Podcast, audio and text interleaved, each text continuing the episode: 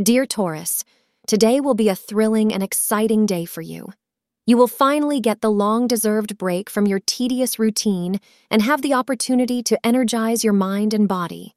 You could go on a long trek that you have wanted to go on for a long time, a road trip, or a simple walk with a friend in a nearby park. Astrologers predict that you will be motivated to make the most of the day and try ending it with a positive note. Make sure you schedule your trip between 10 a.m. and 11:15 a.m. for more effective results.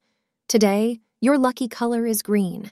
If you are a parent who has been looking for a potential spouse for your child today, then you may finally meet with some success. As the parent, you will, of course, be hard to please, but today you may finally find that one partner who finally seems suitable. Thank you for being part of today's horoscope forecast. Your feedback is important for us to improve and provide better insights. If you found our show helpful, please consider rating it.